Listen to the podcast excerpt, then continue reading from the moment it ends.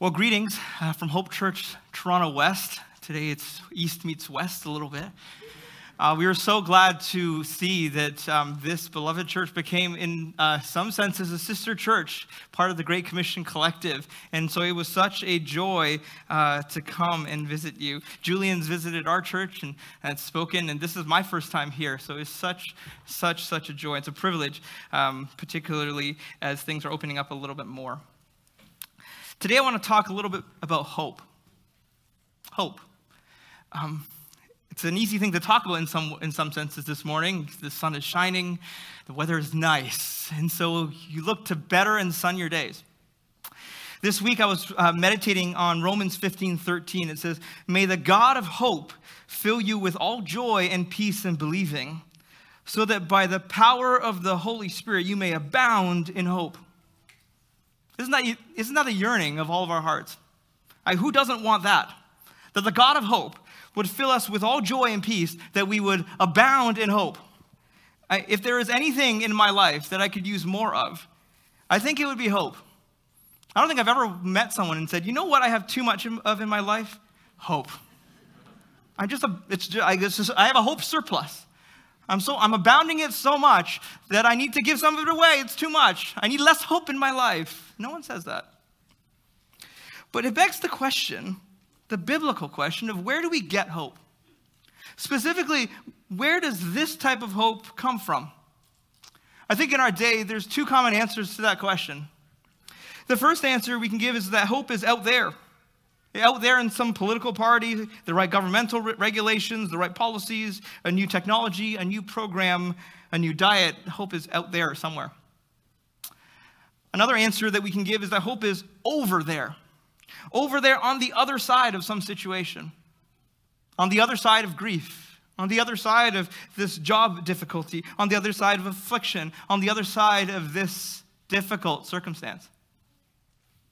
But in both cases, we can tend to succumb to this grim conclusion, and that conclusion is this that hope isn't here.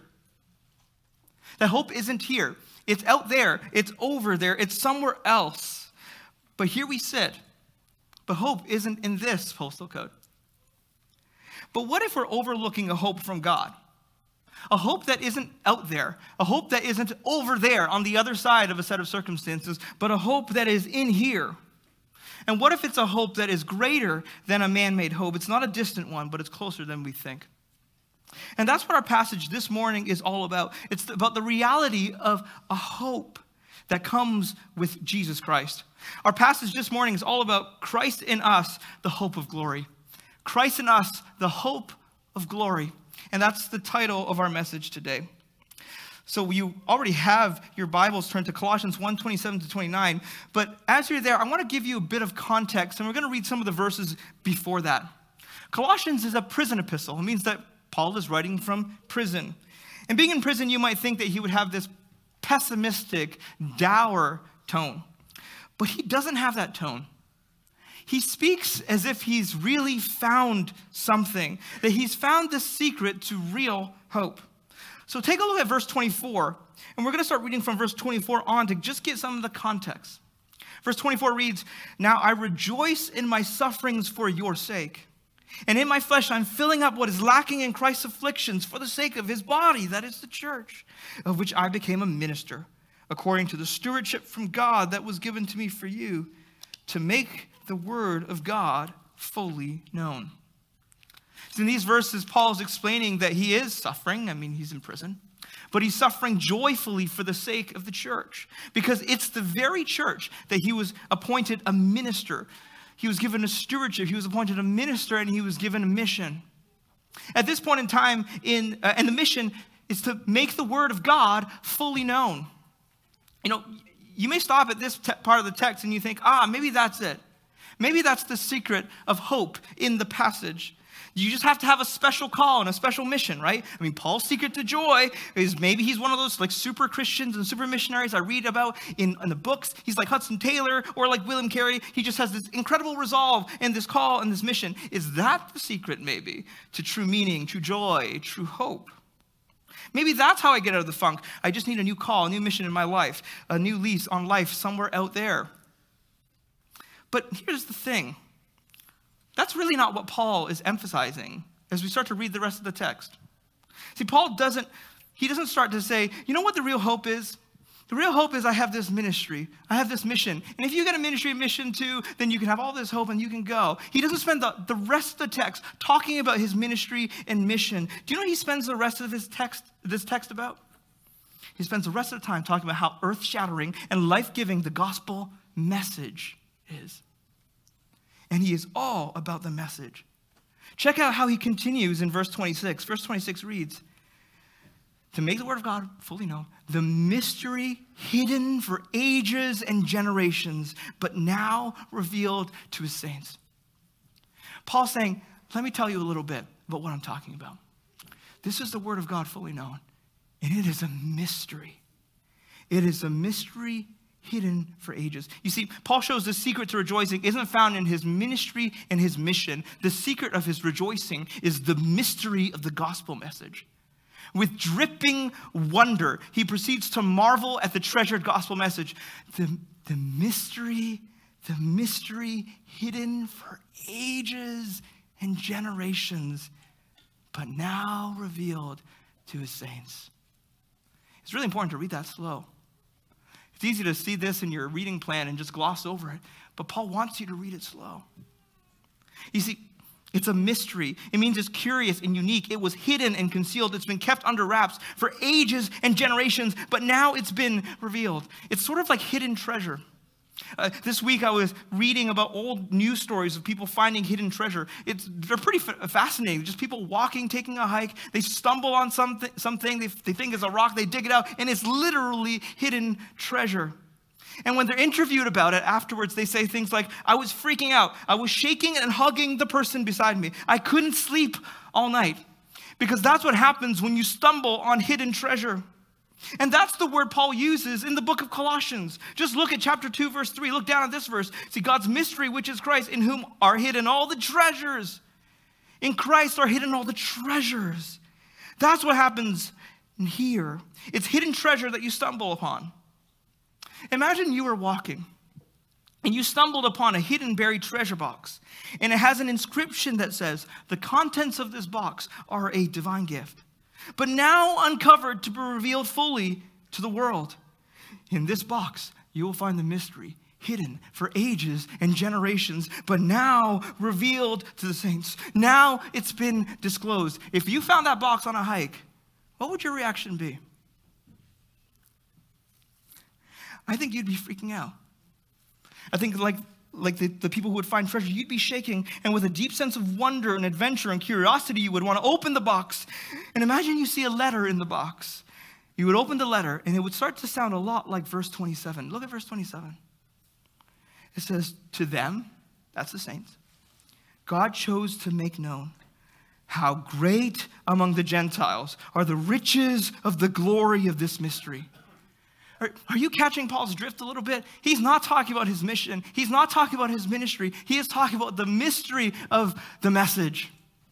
And the mystery is so profound, he can't stop talking. Look, look at how amazed Paul is. He's peering into the mystery and he's completely staggered. Look at how effusive and overflowing his language, his language is. Do you notice? Paul doesn't just say to the saints, God chose to make known this mystery. No, he says the mystery has glory to it. The glory of this mystery, it's that this wonderful mystery partook of the character of God Himself, that this mystery was the manifest display of God's very character, His worth, and His beauty. But it doesn't just say to the saints God chose to make known the glory of this mystery. It says the glory has richness, that God chose to make known the riches of the glory of this mystery. It's not just glorious, it's richly glorious. But that's not all. Paul, the verse says that God chose to make known how great among the Gentiles are the riches of the glories of this mystery. See, the glories of this mystery, they're not just rich, they're richly rich, they're greatly rich, they're rich, rich, they're bridal path rich. How great, how rich, how glorious, how marvelous, how wonderful. Paul's talking about why he can rejoice. It's not some mission out there. He has this mystery hidden for ages and generations, but now revealed to the saints. And it's great and rich and greatly, richly glorious. And he's so, he's so amazed that right here, God isn't just issuing a subtle little memo.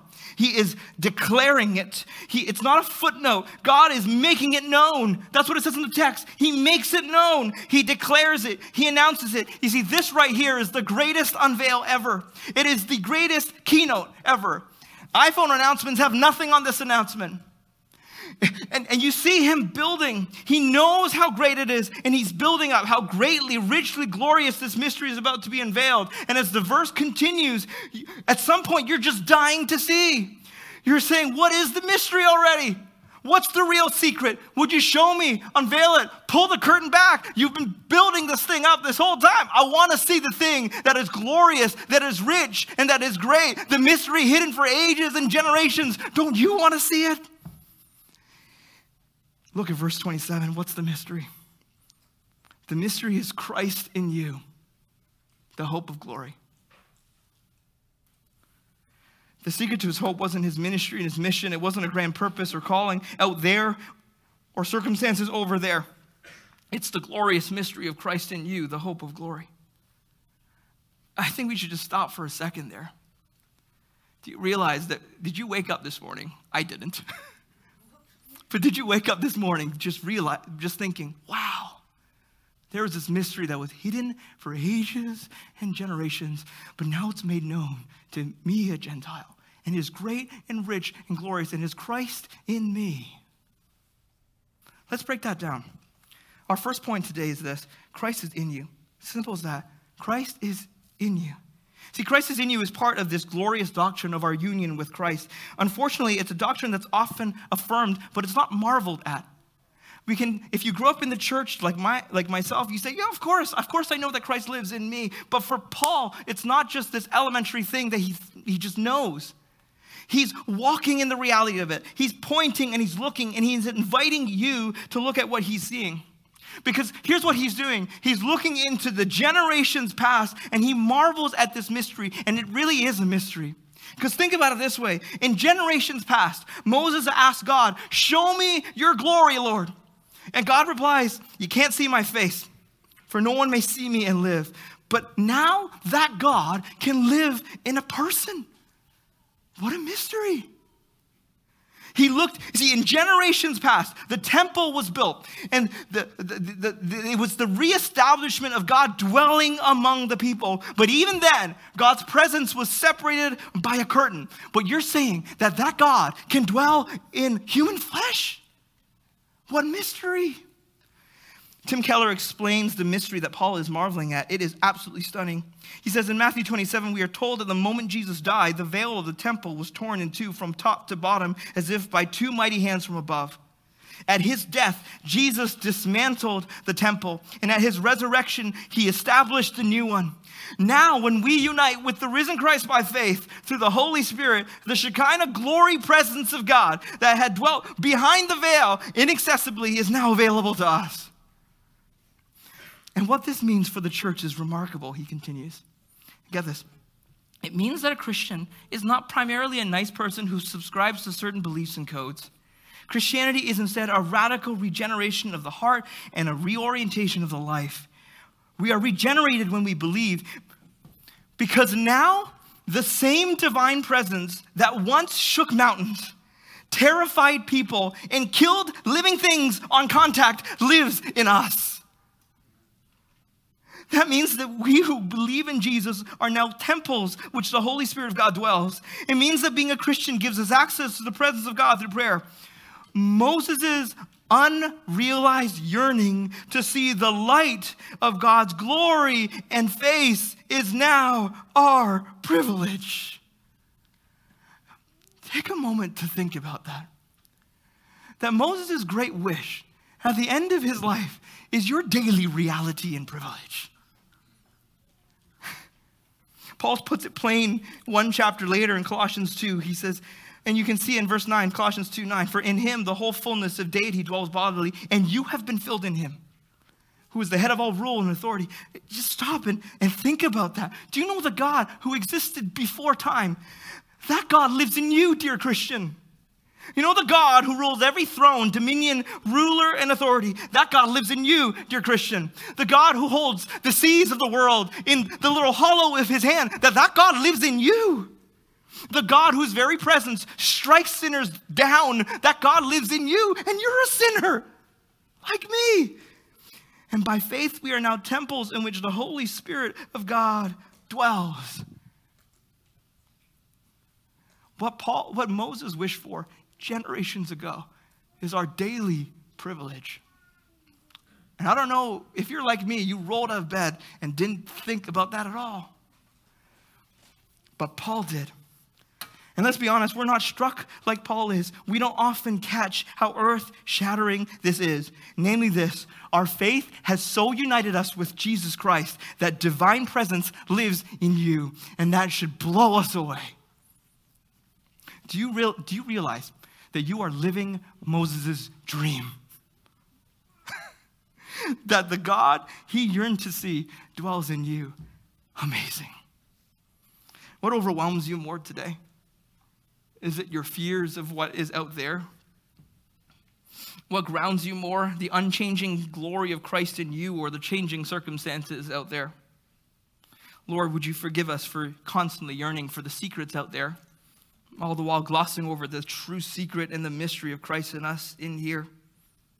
And oh, that God would grant us to behold the riches of the glory of this mystery, which is Christ in us. And that finding this, we may find ultimate hope Indeed, Christ in us is the hope of glory. That's our second point. Point number two for today is simply this Christ in us is the hope of glory. Look at verse 27. It says, which is Christ in you, the hope of glory. Christ in you is the hope of glory. You see, it isn't just some sterile doctrine, Christ in you, but Christ in you is the very hope of the Christian. And hope for what? Hope for glory. Glory in this verse and many places in the New Testament refers to the future glory of heaven. Later in Colossians chapter 3 verse 3, uh, you read this, "For you have died and your life is hidden with Christ in God.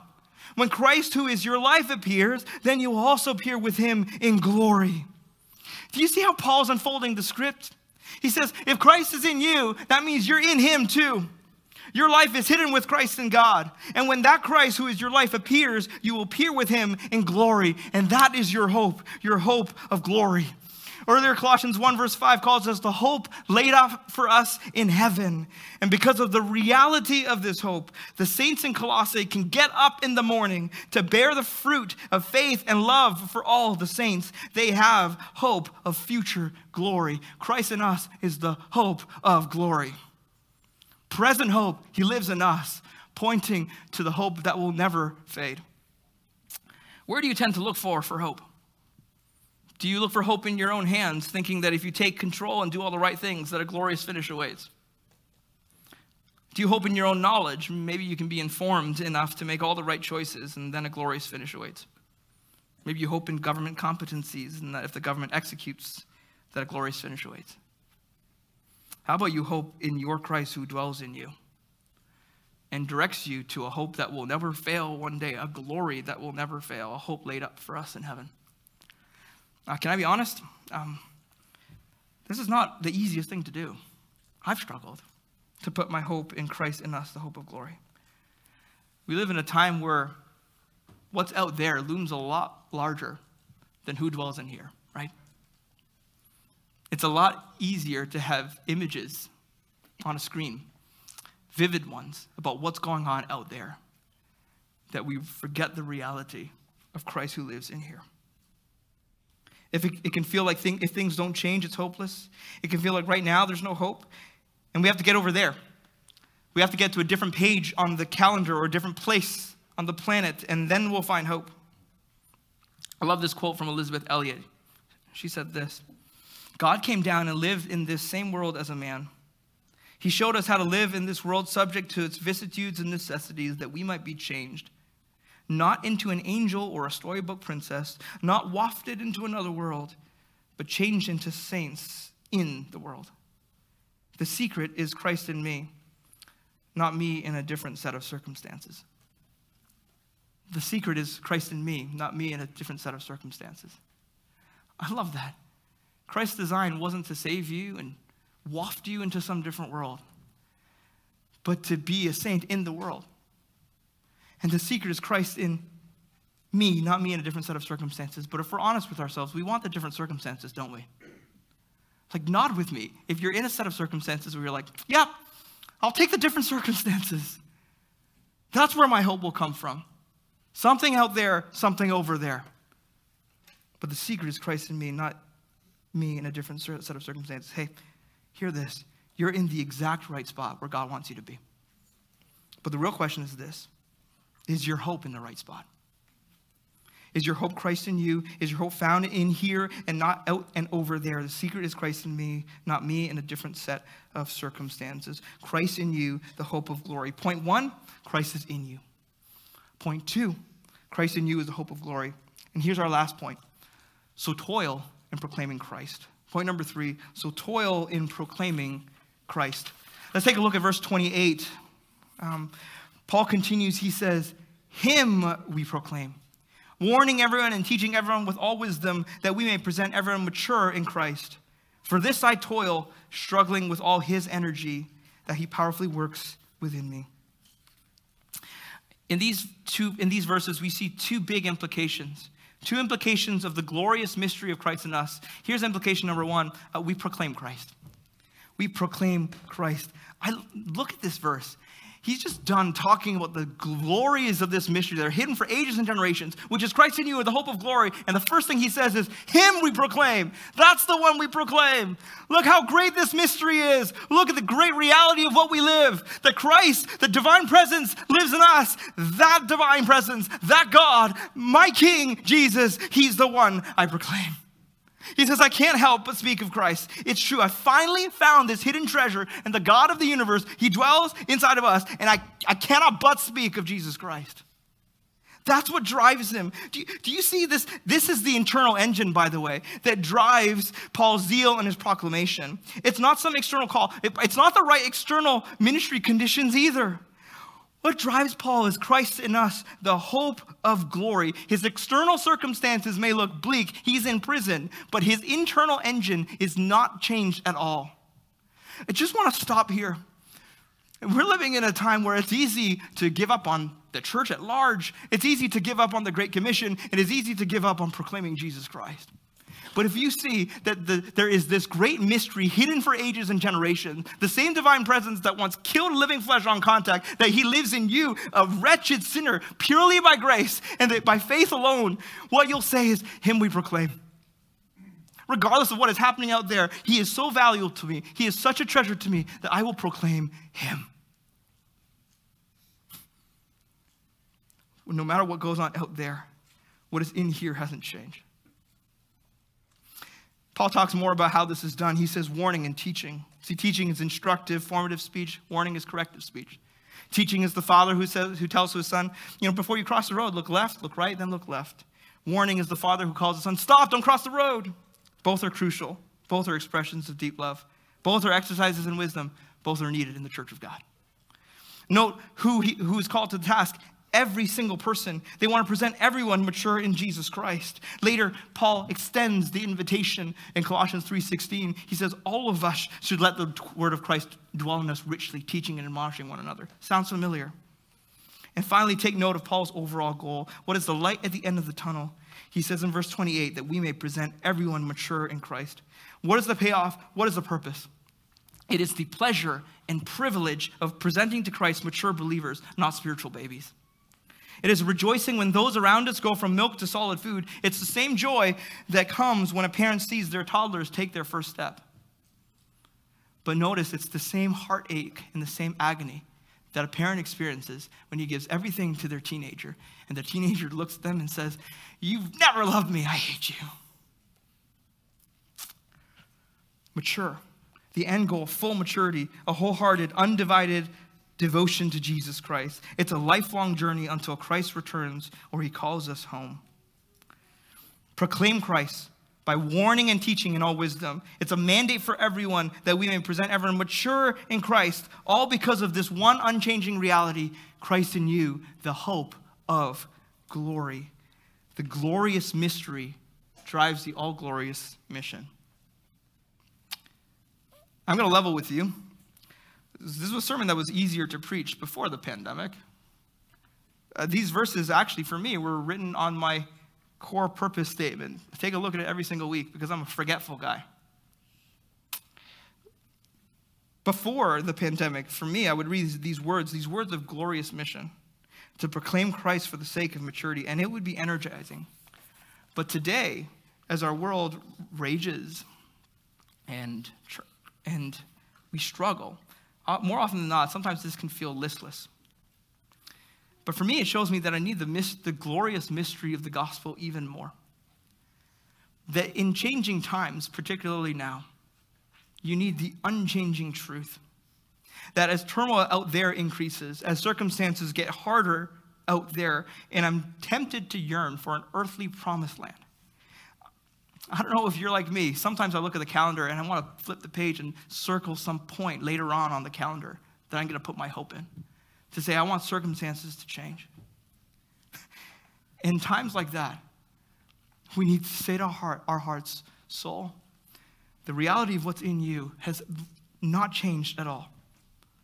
Soul, the, the, the, storm clouds seem darker than ever, but dear soul, this has not changed. Christ in you, the hope of glory.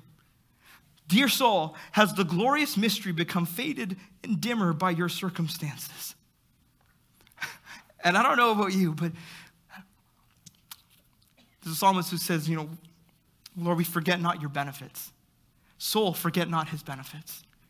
And this is what I'm asking for us to do. Please hear my heart for you. It's not your ministry output that I'm wanting. The application point here isn't go and proclaim Christ and sign up for this ministry and sign up for this thing and work and work and work. That's important. But what I truly want is your gospel joy, the unchangeable gospel joy, the joy of tapping into the riches of the glorious of, of mystery of which is Christ in you and letting that joy flow out in proclamation. Because that hasn't changed. You may be, I pray you're in a, in, in a situation where you're saying, God, thank you for the circumstances that I'm in. And if that's you, please pray, thank the Lord for what He's given. But if you are in a set of circumstances where you're saying, Lord, I feel like the hope is growing dimmer, please hear from your God. And please tell, tell your soul, soul, the glorious mystery has not faded and has not become dimmer by your circumstances. It's still the mystery hidden for ages and generations, but now revealed to his saints. The first implication of Christ in us is proclaim Christ. But thankfully, that's not the final word. Here is the hopeful and beautiful second implication. Implication number two toil with Christ's power. Toil with Christ's power. Verse 29 reads, For this I toil, struggling with all his energy that he powerfully works within me. In this verse, Paul acknowledges this idea of proclaiming Christ. That's it's hard work. Right out of the gate, he says, Yep, it's hard work. It's so hard that it requires toil or, the, or intense effort. More than that, it's a struggle. I love that word. The original Greek word for struggle was typically used to describe agonizing wrestling contests. See, it was a fight. Paul had to wrestle to keep proclaiming Christ. There's no rose tinted glasses here. The mission of proclaiming Christ, while glorious, is a toilsome struggle. But this verse gives a stunning counterbalance to the toil of proclaiming Christ. Here's the, here's the biblical balance we provide the toil, but God provides the power. We provide the toil, but God provides the power. Can you, can you see that balance in verse 29? Verse 29 reads, For this I toil. There we see the human effort and exertion. But keep reading. He says, For this I toil, struggling with all his energy that he powerfully works within me. Here we see God's power. See, because of Christ in you, you have this immortal engine running inside of you. And while you may provide very meager manpower, Christ provides the God power it's pretty fascinating. If you look at verse 29, the words energy, power, and works, they all come from the same Greek word that refer to the power of God. And curiously, nowhere in the New Testament are these three words combined like how they're combined right here, featuring three times in one little phrase. Do you know what that means? It means that in the midst of toil and struggle of proclaiming Christ, God gives power upon power upon power. He gives power upon power upon power. If you do you feel powerless? Do you feel like you've been spending yourself for the proclamation of Jesus Christ? Do you feel spent? Christ in you gives power, but not just a little, he gives power upon power upon power. Perhaps you want to be faithful, salt, and light in this world, but you keep hitting wall after wall after wall. Take heart, brothers and sisters, because Christ, in you gives power upon power upon power. Keep toiling. God provides the power. Maybe you're a ministry leader here and you feel burnt out and spent. But Christ in you gives power upon power upon power. You may, need, you may need a time of rest, but in the long run, keep toiling. God provides the power. Maybe you're surrounded by the pain of relational conflict and strife, and you feel too faint hearted to go on. Christ in you gives power upon power upon power. You may need a time of rest, but in the long run, keep toiling. God provides the power. Um, I've learned in the last two years that God does provide the power. But sometimes it doesn't look exactly like what you would want it to be. That you would read this text and you think, man, God's just going to give this huge boost of energy. I'm going to be full of vim and vigor. But the great truth of the gospel is that we get to be just jars of clay. And we have treasure hidden in jars of clay to show that the surpassing power does not belong to us, but it belongs to God through weakness, so that his strength is made perfect in weakness. I'd like to end our sermon today with the story of John Paton. In the, 18, in the mid 1800s, John Paton was a missionary to the New Hebrides Islands in the South Pacific. In his autobiography, he recounts a story where he's getting chased. He's chased by a, an unreliable chief, and hundreds of angry natives are hunting him for his life. So he scrambles up and he hides in a tree. And in his autobiography, he writes about his time in the tree. And this is what he writes He says, I climbed into the tree and was left there alone in the bush. The hours I spent there live all before me as if it were but of yesterday. I heard the frequent discharging of muskets and the yell of the savages. Yet I sat there among the branches, as safe in the arms of Jesus. Never in all my sorrows did my Lord draw nearer to me and speak more soothingly in my soul than when the moonlight flickered among those chestnut leaves and the night air played on my throbbing brow as I told all my heart to Jesus. Alone, yet not alone. If it be to glorify my God, I will not grudge to spend many nights alone in such a tree, to feel again my Savior's spiritual presence, to enjoy his consoling fellowship then he has a message for us. And he says, If thus thrown back upon your own soul, alone, all alone, in the midnight, in the bush, in the very embrace of death itself, have you a friend that will not fail you then? Do you have a friend like that? Who will not fail you as you sit in your tree all along all alone in the presence and the embrace of death. Uh, dear brother and sister in Christ, you do have a friend like that. He is Christ in you, the hope of glory. You are living Moses' unrealized dream, and you get more than just some impersonal force. You get Jesus Christ in you and He's the one who consoles you in the tree and gives you a hope that is incomparable. See, the secret is Christ in us, not us in a different set of circumstances. I don't know about you, but I picture John Paton sitting in this tree in the embrace of death. Before I read this story, I thought, when you're in the worst of circumstances, how can it be that Christ in you is enough, is the hope of glory? And then you picture John Paton sitting in a tree, and you think, yeah, he's enough. In the embrace of death this glory hidden for ages and years. You can hear him. He felt so safe because as he told his whole heart to Jesus. John Paton is living proof. And may we, be, may we be as well. That the secret is Christ in us, not us in a different set of circumstances. Make him your dear friend, our beloved Christ in us, the hope of glory. Let's pray.